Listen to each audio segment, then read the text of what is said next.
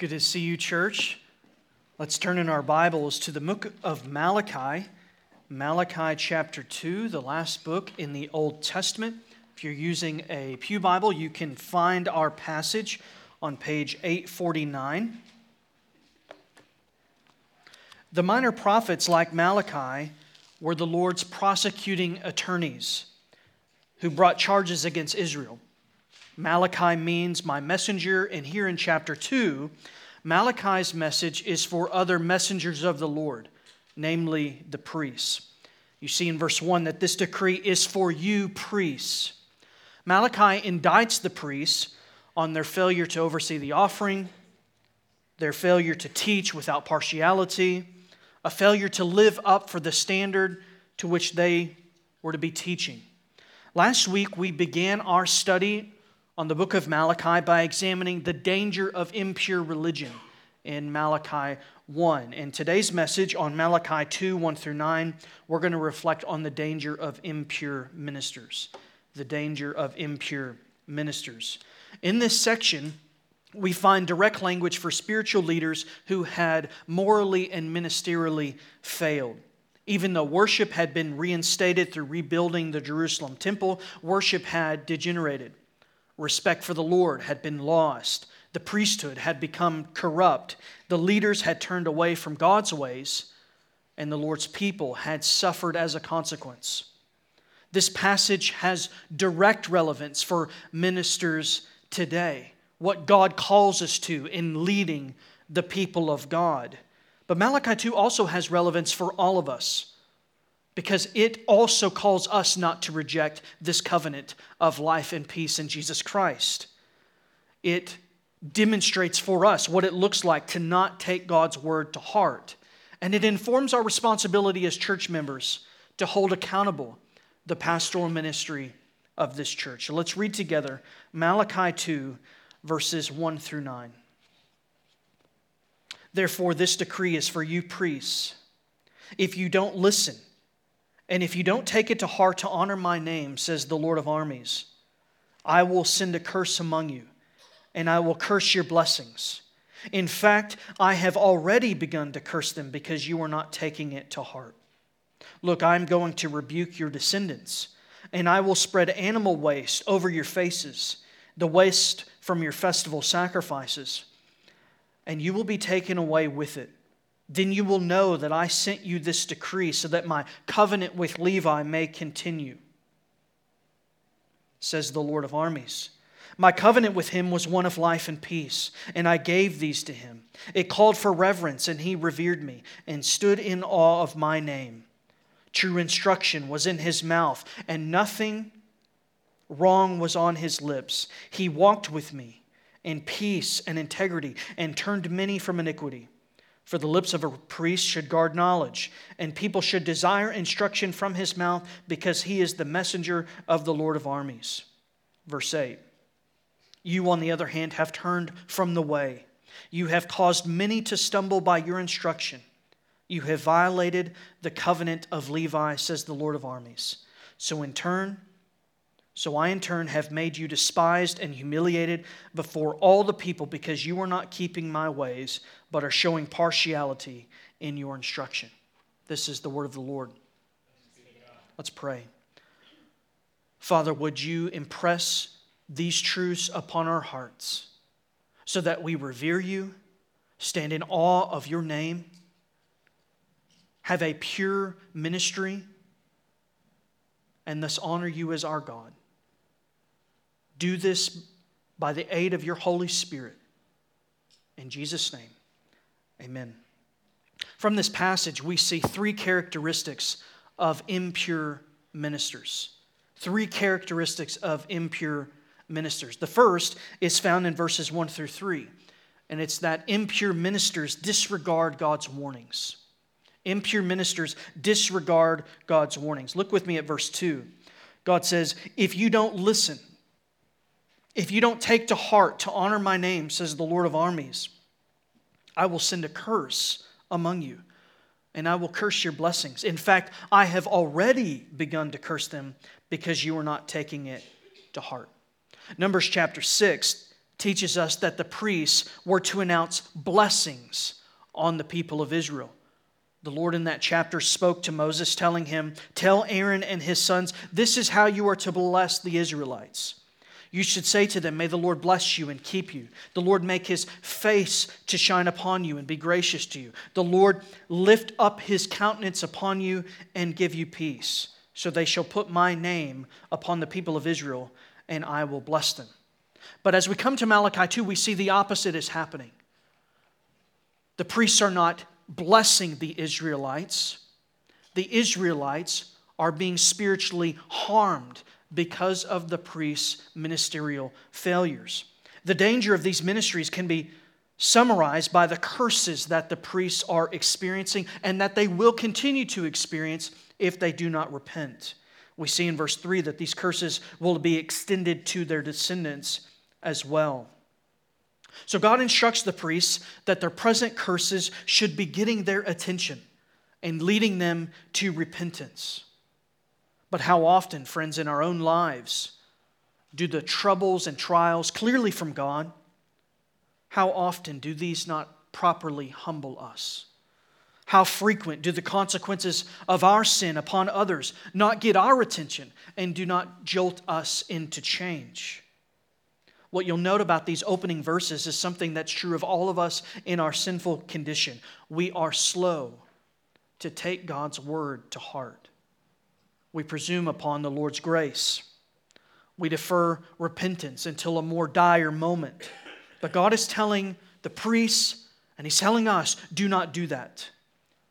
Do not defame the Lord's name. He's instructing the priests that these curses are meant to direct them back to God's way and covenant, so they need to repent. Don't continue, priests, to disregard my way and my warnings. What the Lord focuses on in verse 2 is the condition of the priest's hearts in failing to honor his name. As Pastor Jared stated last week, mere obligation does not create devotion. It doesn't create devotion for our Christian lives, and it does not create devotion for Christian ministers. You would think that these men who are messengers of the Lord of hosts, ministers of the Holy One of Israel, they would fulfill their duties in the fear of God, but they don't. And the reason given for why they do not is because the condition of their hearts prevented them. They had not taken the Lord's word to heart. And, friends, this is the root problem of all of our unfaithfulness. Perhaps, yes, sometimes it is the fact that we do not properly understand what the Lord has said, and that's a problem all of its own. We need to understand the whole counsel of God so that we can properly faith and faithfully live for Him in all circumstances of life. But in this case, it's not that the priests did not know what they were to do, it's that they did not have the heart to obey it. This is why Hebrews 2 says, we must pay closer attention to what we have heard so that we may not drift from it. Anytime we fail to carry out our duties, whether it be as Christians, parents, workers, or in this case, ministers, it's because God's word has not impacted us deeply enough.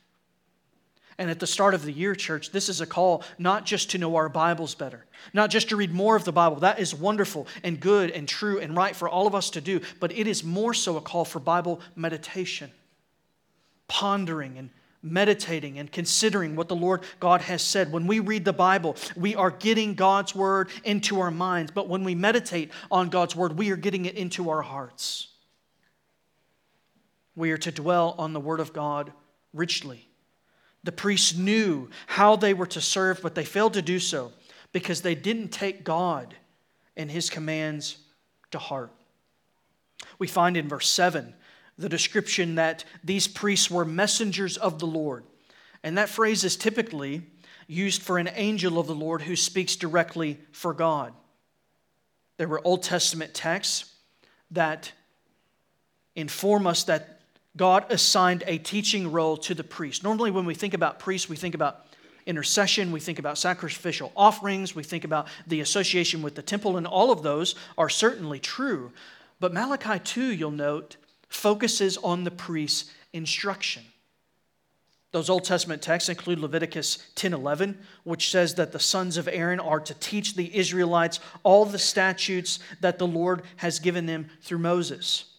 Moses said to Levi in Deuteronomy 33, "Teach Jacob your rules and Israel your law." In verse 9, it says that the priest showed partiality to certain people in their instruction. First, the priests were partial to people over God. That is, they feared people more than the Lord Himself, and that led to partiality in their teaching. Here's the unfortunate contrast that Malachi 2 is presenting us the priests, the messengers of the Lord of hosts, were not listening to God. In the words of Romans 2, the priests were teaching others but not teaching themselves and Scripture holds those accountable that do such. For those who teach God's word but do not listen to God's word, Scripture says to them, Woe to you!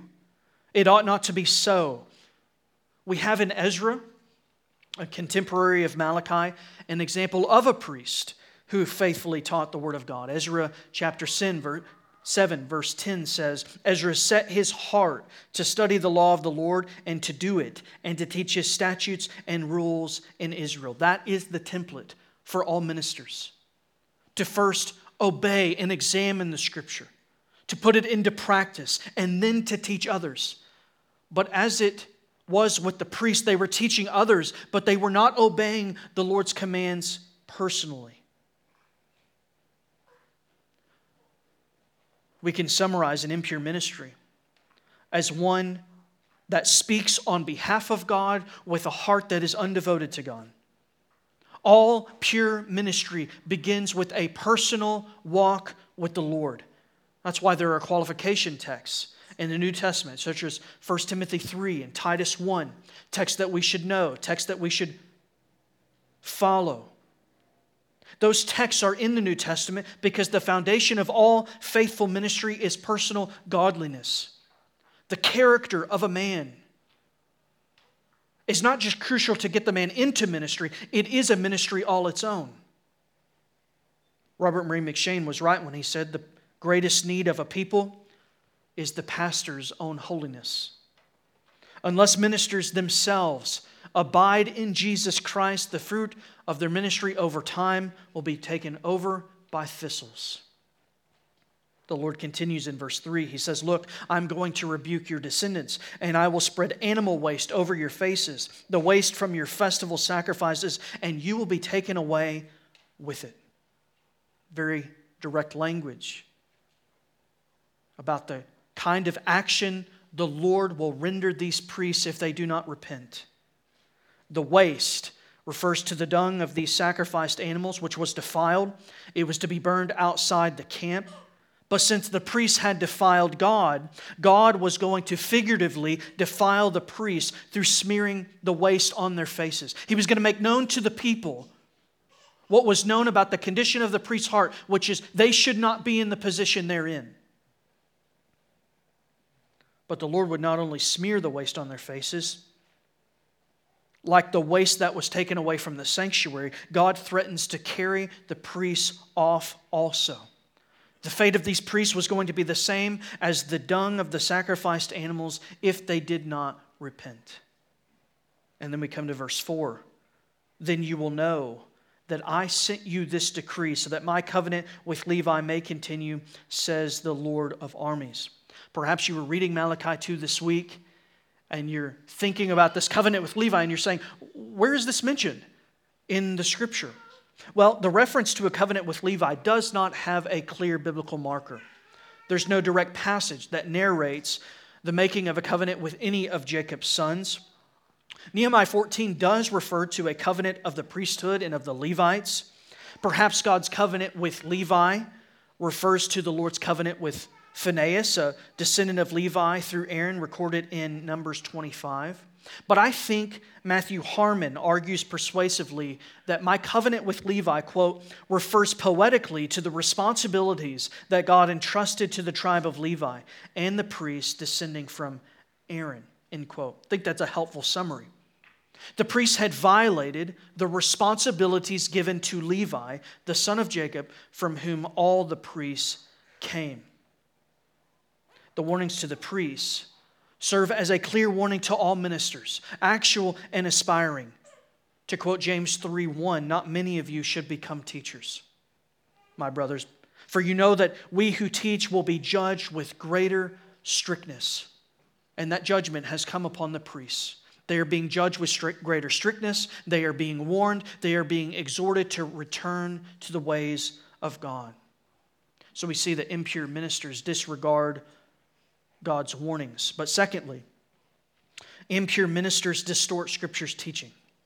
They distort Scripture's teaching. As we saw last week in Malachi 1, God's name will be great among the nations. All that God does, He does for His glory, so that people see who He is and they worship accordingly. Malachi 1 recounts how, how the priests have despised and profaned the name of God. The Lord had appointed the priests to offer sacrifices, intercede for the people, teach the law, maintain purity, preserve the temple, and bless the people. And in all of those duties, the priests were to revere God. They were to carry out their service in the fear of the Lord. Verse 5 says, My covenant with Levi was one of life and peace, and I gave it to them. It called for reverence, and he feared me and stood in awe of my name. The Levitical covenant is a covenant of fear, verse 5 says. And this fear is the fear of the Lord. It's that profound awe, respect, and reverence that we have for the maker of heaven and earth. But it was this absence of the fear of God that led to their ministry failure. Yes, in one sense, the priests did not adequately think about their responsibilities as priests, but more fundamentally, the priests failed in their ministry because they did not think deeply enough about God. The priests did not walk with God. And as a result, their integrity was compromised, their teaching became partial, and all of that flowed out of a heart that felt little of God's glory. There's a note in verse 5 that we should pick up on because it communicates that God supplies what he calls for. Look with me again at verse 5. My covenant was one of life and peace, and I gave it to them. So, in serving the Lord, the priests at one time experienced this life and peace. Life in the sense that they were not immediately struck dead for the sacrifices that were impure before the Lord.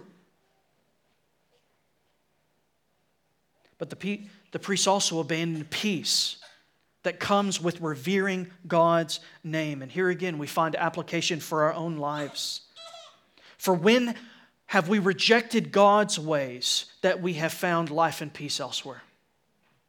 How much more is the new covenant a covenant of life and peace, spiritual life and peace with God?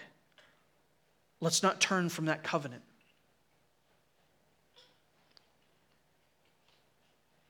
The devil would have us abandon the life and peace with God for things that are not such. But the ways of this world, friends, you know, do not provide life and peace. The most wondrous experiences in this life as a Christian come from walking in the ways of God in conformity to His Word. But the priests had forfeited that. They had turned away from that covenant of life and peace for unfaithfulness. So we need to know that the start of the demise of the priests was their disregard for God. How could they teach His word in reverence if they didn't revere the Lord? If they didn't stand in awe of God's name, they would not be capable to lead others to live in that awe. But that is what the covenant called for. It called for holiness and devotion to God's honor. This was the central component of their ministry and of any ministry to exalt God in worship. But the priests fell short of that calling and they violated the covenant. Here in Malachi 2, we see a visual of a ministry in vain. The Lord says in verse 8, You have turned from the way. Verse 9, You are not keeping my ways. In other words, the priests were no longer an example of following the Lord. But there's more. their living and teaching had been corrupted with falsehood. Look at verse 8. You have caused many to stumble by your instruction. As we've discussed from verse 7, the minister of the word is a messenger of the Lord of hosts. But although the priests were to be God's messengers, they were leading God's people to where God did not intend, away from the Lord. We do not know from Malachi's book exactly what was being taught or not taught by the priests, but I think we are given a glimpse of, of the setting, of the disposition of God's people as a result of the priest's ministry in chapter 3, verse 14, where it says that there was a belief that it is useless to serve God. What have we gained by keeping his requirements and walking mournfully before the Lord of armies? You know why the people are saying that? Because the priests have believed that. And the priests have taught that, and they have not taught against it. The disposition of God's people was connected to the weak teaching of the priests. So the problem with the priests is the same problem with all impure ministers faulty teaching and false living. And both of those components, false life and false doctrine, do harm to God's people, which is the third characteristic of impure ministers. Impure ministers damage God's people. The consequences of the priest's failings were not only personal, they were generational, verse 3 says, but they were also corporate. The priests did not consider the impact their ministry would have on the people of God. And here I want to focus again on verse 8. You have turned from the way, you have caused many to stumble by your instruction. Stumbling is imagery that connotes disbelief in God. We see from the covenant of Levi that they were to lead people out of iniquity, not into iniquity. But in Malachi's day, the priests had caused many to stumble spiritually. Hosea 4, 4 6 addresses the priests when God writes, My people are destroyed for lack of knowledge, for you have rejected knowledge, since you have forgotten the law of your God. The nation was ignorant because the priests had not taught the law. The people were not desiring God's word because the mouths of the priests were speaking wrong. They were not rendering true instruction. And you'll note in verse 8 that instruction is the stated reason for the people's stumbling. And we can infer here that there was a lack of solid teaching and preaching.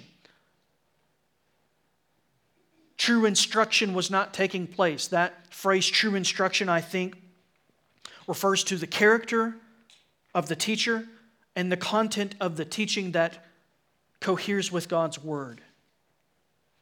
And friends, we're reminded in these verses how critical teaching and preaching and theology and doctrine are. People stumbled in Malachi's day by the priest's instruction. Having accurate doctrine, having sound theology matter for people's lives. When we are not preaching, when we are not teaching, when we are not instructing accurately from the scripture, it negatively affects people's spiritual lives.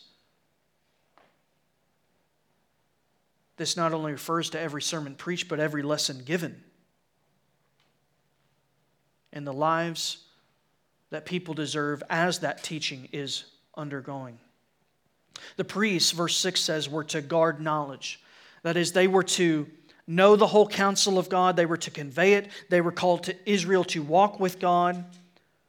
But here again, the fundamental issue with the priests is that they were not walking with God, and the direction they were walking was away from the Lord. Unfortunately, there were people behind them doing the same. And as we reflect on verse 8, we come face to face with the tragedy of ministry malpractice. The priests turned from God's way and simultaneously turned the people from God's way as well.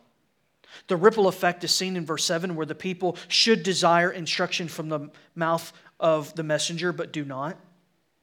The priest became a source of stumbling to the people instead of an example and inspiration of devotion to God. And it says there in verse 8 that the impurity of the priests impacted many people by their immature lives, by their faulty doctrine.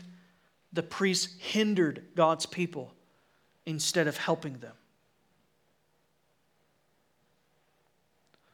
As we've already touched upon, verse 7 says that the minister of the word is the messenger of the Lord of hosts. Ministers are messengers insofar as they're teaching in accordance with and not contrary to what the scripture says. But the problem was that the, me- the priests were messaging falsely. They were messaging falsely in their teaching, in their living, in their leadership. They were saying untrue things about God, both in what they actually said, but also in how they lived. And this is what ungodly authority does ungodly authority presents a wrong view of what God is like and what it looks like to serve Him. The danger of impure ministers and their misused authority is how it misrepresents God to those under it. That's the big idea. The sins of teachers and church leaders is grievous, yes, because of the sins committed against God, but also because of the sins committed against God in the position that they hold. It's grievous because of the false testimony that it bears. It's grievous because of the compounded negative influence it has on the followers. Now, some of you, as you read verse 8, might think about how you have stumbled spiritually from an impure minister. A minister has damaged your walk with the Lord in some way. Perhaps it was his hypocrisy, inconsistency, worldliness, partiality, greed, harshness, even abuse. Maybe it was the minister's insensitivity and cowardice. For those of you in the room who have had that experience, God is saying something to you in Malachi chapter 2. God is saying that He hates impure ministries. He hates it far more than you do. God is reminding you in this chapter that He will not sit idly in judgment, but that He intends to bring a full recompense to those ministers on the last day. It will be a recompense far worse than smearing animal waste on their faces. The Lord will act. He will act in love, He will act toward His people, He will vindicate them, He will not be silent. The Lord of hosts, the God of armies, the Almighty God will make the unrepentant despised and humiliated. Verse 9. And so you can trust him that he will make all things right in the end. But he's also saying something about your own walk with God in this passage. He is saying that the hypocrisy of impure ministers should not keep you from experiencing the life and peace found in Jesus Christ the great God of our salvation, the pastor of our hearts, the Lord Almighty, is the one who never fails you. He is so different than the impure ministers we see in Malachi 2. He's so much different than the impure ministers that may have impacted your own life. So don't turn from the Lord because people have misused authority. The Lord always uses His authority for your good. So receive his healing. Do not let hypocritical Christian leaders drag you away from the church, drag you away from the scripture, drag you away from following the Lord, or at worst, drag you to hell through their error. And friend, also, don't let ungodly authority blind you to real godly authority that exists with the help of God. Authority that is pure, accountable, life giving, peaceable. Listen to these last words of King David in 2 Samuel. These are the last words that David speaks, and he touches upon this matter of authority. He says in 2 Samuel 23 When one rules justly over men, ruling in the fear of God, he dawns on them like the morning light, like the sun shining forth on a cloudless morning like rain that makes grass to sprout from the earth.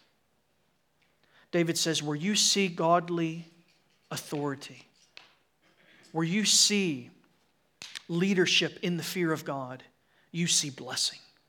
You see light. You see life. You see prosperity. That's what it looks like to wield authority in the fear of God. And that's the kind of authority that can exist in a fallen world. So look for it, treasure it, protect it in your own life. As we continue to meditate on Malachi 2, it's necessary for us to consider the similarities and differences between Old Covenant priests and New Covenant ministers. You'll want to note that the New Testament never uses the term priest to describe a pastor or elder of a church. And that's a very important theological interpretive point. Christ is our priest, He is our permanent priest. Christ's death was the one time death for sin, and his life is indestructible through his resurrection from the dead. We need no other mediator other than the one mediator between God and men, the man Christ Jesus. When we come to God in the name of Jesus our Lord, we can approach the throne of grace with confidence, with boldness, knowing that we will receive mercy and find grace in the time of need. The author of Hebrews says, This is the priest we have holy, innocent undefiled, separated from sinners, and exalted above the heavens. You need to know today, whether your background be Catholic or not, that you can come directly to God through Jesus Christ.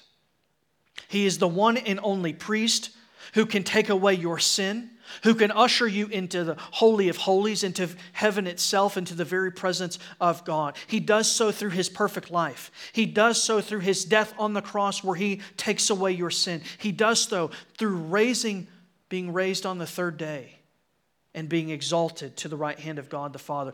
If you're not a Christian today, that is the most crucial message you must take to heart. Christ is the only way for you to be cleared from iniquity. He is life and peace itself. We all need Christ, the true priest, because he perfectly revered God and feared God. He had no iniquity upon himself, and he cleanses us from all of our impurity and iniquity. He's the priest who never did a single wrong. He's the priest who was taken outside the city gates where he was crucified on a cross, where he was humiliated and despised for our redemption, who takes away the curse of our disobedience by taking the curse upon himself. This priest, Jesus Christ, is the Lord of armies, God Himself, whose salvation is available to all who call on His name. So do that today. Turn away from your sins. Receive the forgiveness and eternal life that God has. Receive the life and peace that are in Jesus. So the New Testament teaches us that the old covenant priesthood is made obsolete because there's a superior priesthood in Jesus. So, on the one hand, the office of priest is not applied to pastors or any official New Testament position, it's mainly applied to Christ. Which means that there are certain priestly responsibilities that are discontinued, like offering sacrifices for sins. But on the other hand, there are some duties that continue from peace priests to pastors.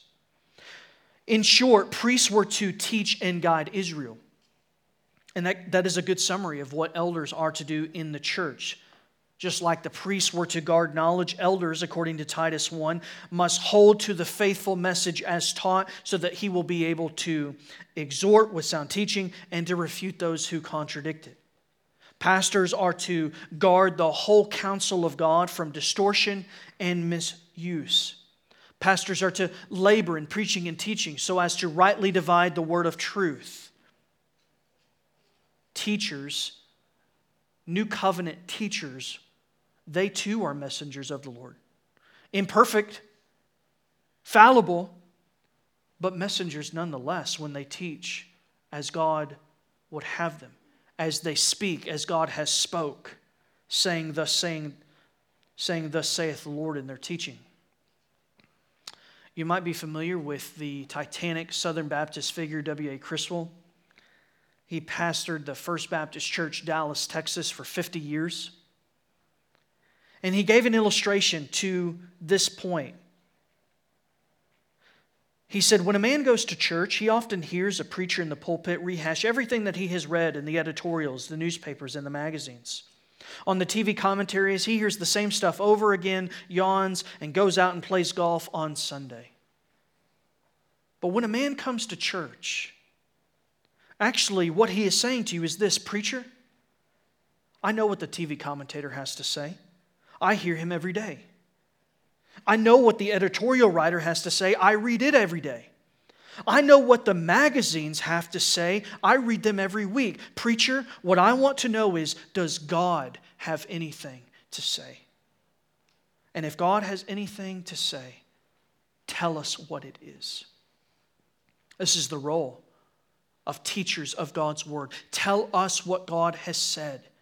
Church, this is what you should hold every teacher of God's word to. Do they say what God has said? And do they say it accurately? And do they live it in their life? According to Ephesians 4, pastors are gifts to Christ's church. They equip the saints for the work of the ministry. So we have spent time so far examining impure ministries, impure ministers. But it's also helpful to state it positively. What would a pure ministry look like? A pure ministry looks like walking with God in integrity, revering God's name, faithfully teaching the scripture, blessing the people, leading them to turn away from iniquity to God in faith. It looks like those qualifications passages being characteristic of their life. No pastor is perfect. No minister is without failure in some respect. And yet there's a kind of consistency in their life and doctrine that helps God's people make it to heaven. Malachi 2 instructs us that you need to know what ministry is before you enter it. If you're an aspiring pastor, you need to know what ministry failure looks like so that you can avoid it. And for our congregation, we need to know what a pure ministry is so that we can oversee it as church members. Especially in this season where we're considering the possibility of adding elders to our church, there, there are perennial questions we should be asking of our current ministers and of our future ministers. Questions such as what does this man think about God? Is this man passionate about God's glory? Is he able to identify doctrinal error and explain the truth with theological clarity and interpretive helpfulness? Does he walk with God? Is this the same man in private as he is in public? What does his family think about him? Is he leading and loving his family? Does he care well for his wife if he's married? Does he help other people follow Jesus Christ? If the answer is yes to those questions, those are the kind of men that our congregation wants to honor, obey, and submit to in the Lord. May God give this church grace to affirm and follow godly authority as well as to identify and reject ungodly authority. Malachi 2 is telling Liberty Baptist Church choose your leaders carefully and pray for your pastors continue to be invested in the ministry because, as we read from 1 Peter 2, you are the new covenant kingdom of priests who have the final earthly authority on the teaching, membership, and leadership of this church. You are the holy priesthood that must protect God's people from impure ministers. I want to close by returning to the opening section of Malachi 2. Because what we see in these verses is, yes, a clear warning, but also hope for repentance and change. The priests have sinned grievously. But despite the strong rebuke, Malachi also urges the priests to repent, to turn back to God, to uphold the covenant, and to fulfill their responsibilities. Look back with me at verse 2. If you don't listen, if you don't take it to heart to honor my name, says the Lord of armies, I will send a curse among you and I will curse your blessings. Do you see the if then structure? This serves as a warning of pending judgment, but it also serves as a promise of grace. In other words, if the priests do listen, If they do take it to heart to honor God's name, then the present and future curses would cease, life and peace with God would be restored. God is speaking in His grace directly to the priests and saying, if, if you continue down that road, if you don't take my word to heart, there's nothing but pain for you in the future.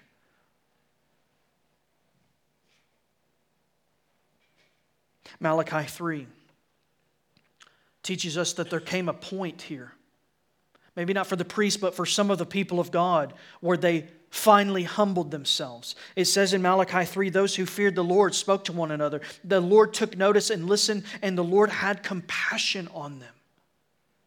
When we finally get to the point of fearing the Lord, turning away from the sin, God has compassion on us. So let's turn to Him in faith. These opening verses of Malachi 2 teach us that even for those who have blown it, there's an opportunity to repent and to be forgiven. Perhaps you have been in a position of authority that you have failed in. You need to know today that at the cross of Jesus Christ, there is salvation for every screw up. When we admit, confess, and trust in Christ. Malachi 2 teaches us that God holds all people accountable, especially those in authority, especially those in ministry. We need the grace of God, don't we, to fulfill all our stewardships, particularly the stewardship of Christian ministry. So if you're an aspiring minister, you should be sober about this calling. If you are a current minister, guard your life and doctrine. Take God's word to heart. Fulfill your ministry because you will give an account. We've seen from Malachi 2 that impure ministers disregard God's warnings, they distort Scripture's teaching, and they damage God's people. May the Lord give ministers to his church that walk with him, listen to his word, bless his people, and exercise godly authority. May we, as Liberty Baptist Church, avoid the dangers of impure ministers by being pure ministers and appointing godly messengers of the Lord. Let's pray. Father in heaven, we thank you for your word. Even in a chapter like Malachi 2, there are so many relevant points of application.